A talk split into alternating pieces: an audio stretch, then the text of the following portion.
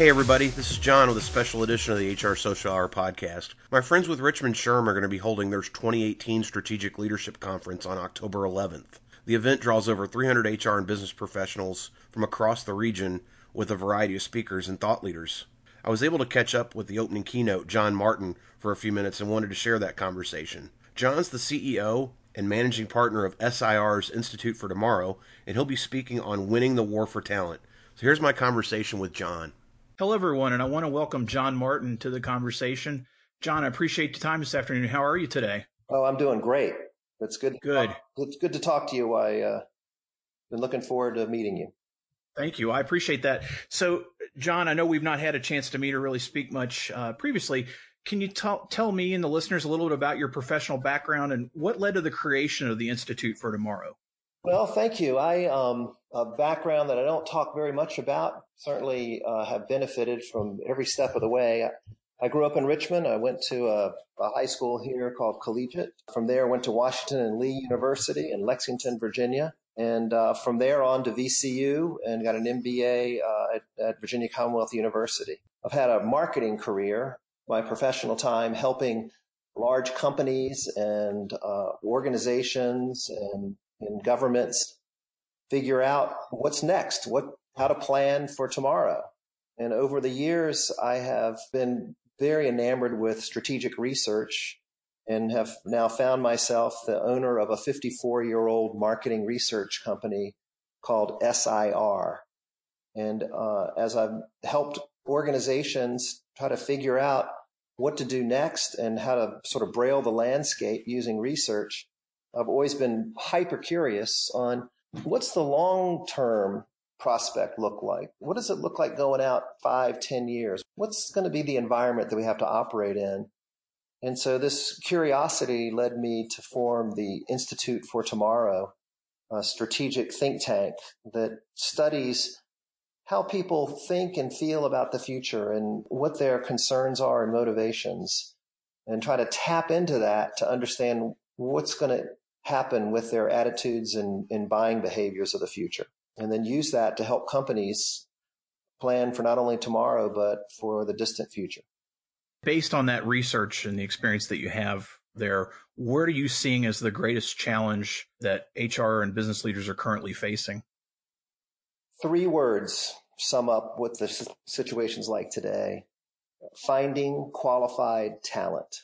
I, I don't think I go to a meeting now where a senior level officer in a company isn't bemoaning the fact that they just can't get enough qualified workers, that the pool is just not sufficient to support their growth.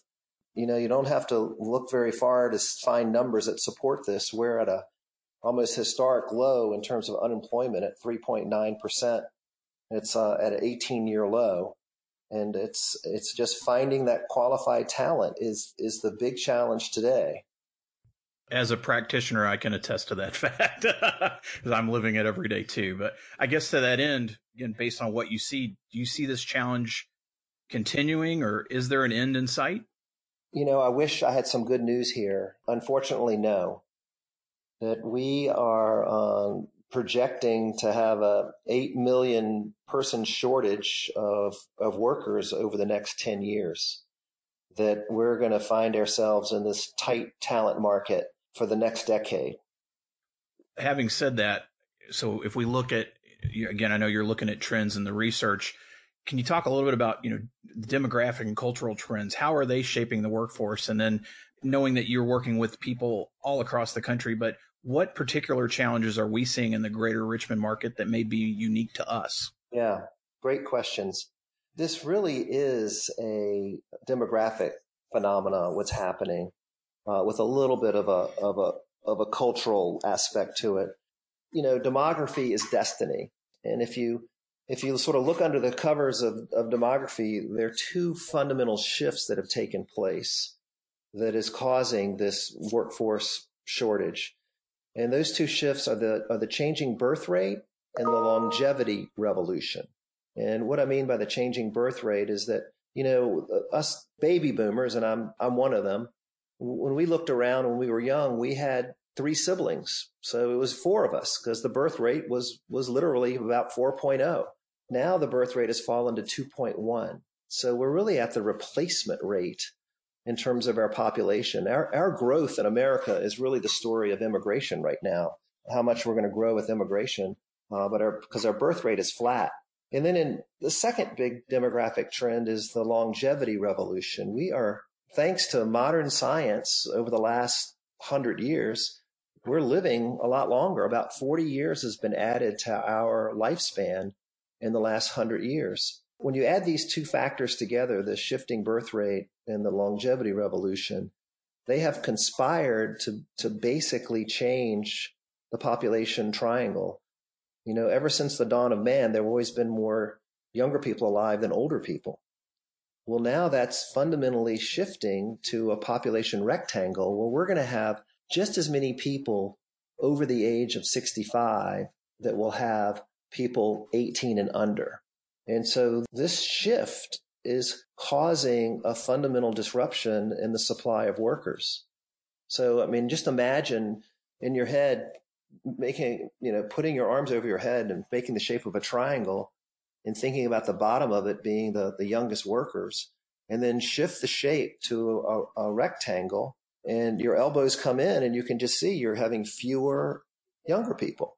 And so do that, that exercise and you quickly can kind of symbolically see we've got to make up this shortage. If you look at the numbers, uh, it's quite scary. Over the last 10 years, we have had a fall off in the age of, of workers 16 to 54 is actually decreased by 2.2%. And if you look out over the next 10 years, that sweet spot is just slated to be flat. And the, and the youngest workers, 16 to 24, is, is actually going to decline in the next 10 years. This is causing great angst among, among HR leaders and, and even among city planners. And you, you talk about Richmond and do these statistics apply to Richmond? And, and I'd say, yes, they do. Richmond is a very typical market. Richmond's workforce today is very tight and it's going to continue to be tight in the future. What can HR leaders do to mitigate this challenge? That's the, that's the real question and, and what I hope to share at the conference. You, you got to realize the competition for workers is going to do nothing but, but increase. You got to do two things, I think. The first is you got to make sure that you're building what we call a modern workforce culture. You've got to think about your culture as something that attracts and uh, and motivates and retains people. And your culture is made up of a lot of different components. And and what we have seen through our studies is that a lot of employers of all different sizes and across categories have not invested in their culture. They are still running their operation with a, a model that might have been relevant 20 years ago. And so every day people come and go from your organization in, in, in, terms of just coming to work and going home. And the youngest group in particular, the millennials, have been, I think, criticized uh, more than more than anything about constantly bringing up questions about the culture. And what we're finding is the the winning companies are listening to these younger folks, recognizing that they don't have the biases of being in the workforce for so long that they actually are coming in and walking in every day, bringing the culture of society with them, a modern culture of what, what it's just like to live and play and, and be in society today. And as they walk into organizations, they're starting to, to step up and share their mind because they're saying, wait a minute, there's something out of a line here. This doesn't feel like a modern workforce culture it's interesting because a lot of senior management folks and not really HR people, but some of the senior managers that HR people work with are they, they're quick to jump on the millennials and say, you know, just just get to work. What the, what they really need to be saying is, we got to listen to these guys, these young folks. They they're saying something that might just be the secret to our competitiveness in terms of attracting more workers. They're complaining we don't have a modern workforce culture, and so where are we falling short? And so what we've studied over the last years is really what is what is the definition of a modern workforce culture and what are the traits that define a modern workforce culture and we've been able to narrow it down to 10 core traits and to help companies rate themselves on these traits and to see how their employees rate themselves and to come up with sort of an average today and then to set a goal to see how far we can move that in the future by being more intentional about understanding and working each one of these traits, which is the pathway to having a modern culture. Once you develop this, and it's really a journey, I don't think there's ever a destination, but once you really have developed these traits of a modern workforce culture, you'll find that it improves your success in recruiting and productivity of your workforce and then ultimately in the retention of your workforce. So that's what we feel like is is really the biggest opportunity to really mitigate and manage this workforce shortage is to really think about how do I have a modern workforce culture? You're, it goes beyond just what you're paying people and, and some of the core benefits that people expect, like healthcare. It really gets into what it's like to, to live and work in your environment. And we think that is really the, the recipe for success in the future. John, without giving everything away, what do you hope attendees at the Richmond SHRM Leadership Conference get from your keynote? You're going to be speaking on winning the war for workers. Really appreciate that explanation of looking at this modern workplace culture and what have you. What what do you look for those attendees to gain from the conversation? Well, I'm gonna I'm gonna have a handout that is going to list the winning traits, and we're going to talk about each one, and I'm going to give national examples on how some of the most admired companies are embracing these traits. And so everyone's going to go home with the sheet and have a, a, new appreciation for this, this package, if you will, or this recipe. But what I really hope HR folks take away from this is that now is the time to become truly strategic. That I think by and large, the HR responsibility and uh, contribution has not been fully appreciated by the C suite and that the most senior HR people have not been in all the strategic meetings about where their organization's headed. I think this workforce crisis that has been developing over the last 10 years and will be with us for another decade is the pathway in to being fully appreciated as a strategic voice within a company. Knowing how often the senior team is bemoaning the fact they don't have the workers they need is the perfect opportunity for HR to become strategic. So that's the, the very first takeaway. And, and then the second takeaway is to really hope everyone goes through a mind shift in terms of how they view millennials, that we shouldn't be looking at millennials as, as some uh, challenge that we have to manage and work around. We should be looking at them as the opportunity to help us craft a new, more modern way of understanding the way work is going to be in the future.